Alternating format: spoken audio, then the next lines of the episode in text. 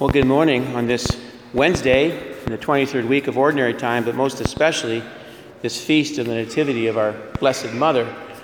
We come today in awe of this day because we see the intersection of God's economy of salvation, the outworking of His truth, the mystery of faith and salvation for the human family, combined with an actual recitation of the ancestry of the human family.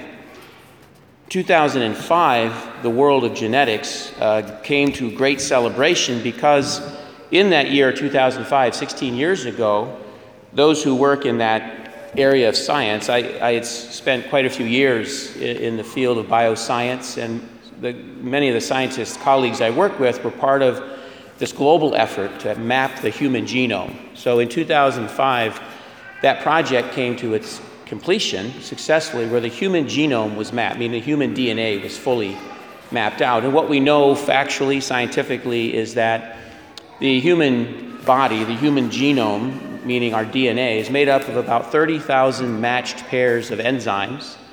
And those, those enzymes combine in a series of function, and that gives our body its definition and its capability. And we We know that. We know that within twenty-one days of conception, we can extract the D N A from the cells of that life growing within the mother's womb.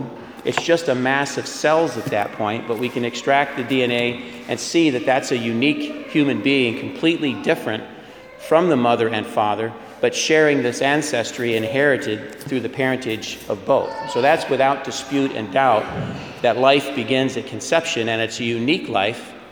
Not long after that, as you may have know or be reading about, we can actually detect a beating heart. So very soon after conception, we can detect and verify without doubt that that is a unique human being because we can map its D N A. We can look at the D N A. And a great deal of work has been done around that. What this tells us, though, today so beautifully, hearing both from the prophet Micah and Isaiah, who Matthew quotes, in Micah we're told that. We're told, "But you, Bethlehem Ephrathah, too small to be among the clans of Judah, from you shall come forth for me one who is to be her ruler in Israel, whose origin is from of old, from ancient times." This history of salvation worked out according to God's plan and will. This history of salvation for the human family, family continuing to march along in time, and we are participates, participants in that. We are created in His image, male and female. We are breathed into life by God in the womb at that moment of conception. That's God-willed for every child. God-willed for every child. And then in the course of our life, we have this, if we're so, if we're so blessed, we have this exposure to a gospel truth that brings us into an encounter with Jesus Christ, Son of God, baptized into the faith.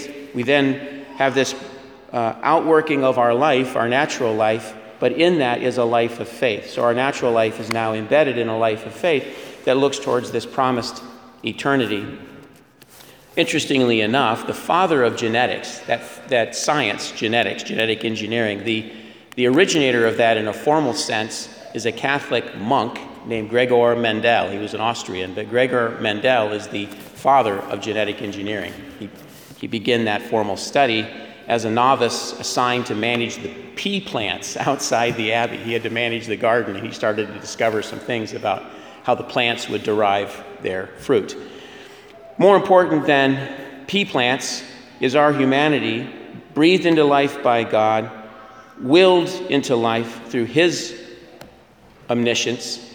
We then are born, if it's God so willing it, we develop in life, and we are exposed to a gospel truth, and the gospel truth is the story we hear out of Matthew, that in God's plan for humanity, God's plan for the human family, God's plan for us, He willed that Mary be born of Anne, and Mary is born, and she comes to maturity where she is able to bear children herself, and the angel Gabriel comes to her and says, "This is what shall be," and her great fiat is, "Be it done unto me according to thy word," and it so happens, and Jesus Christ is born.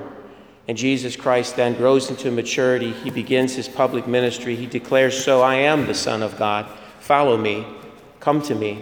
All you who wish, come to me."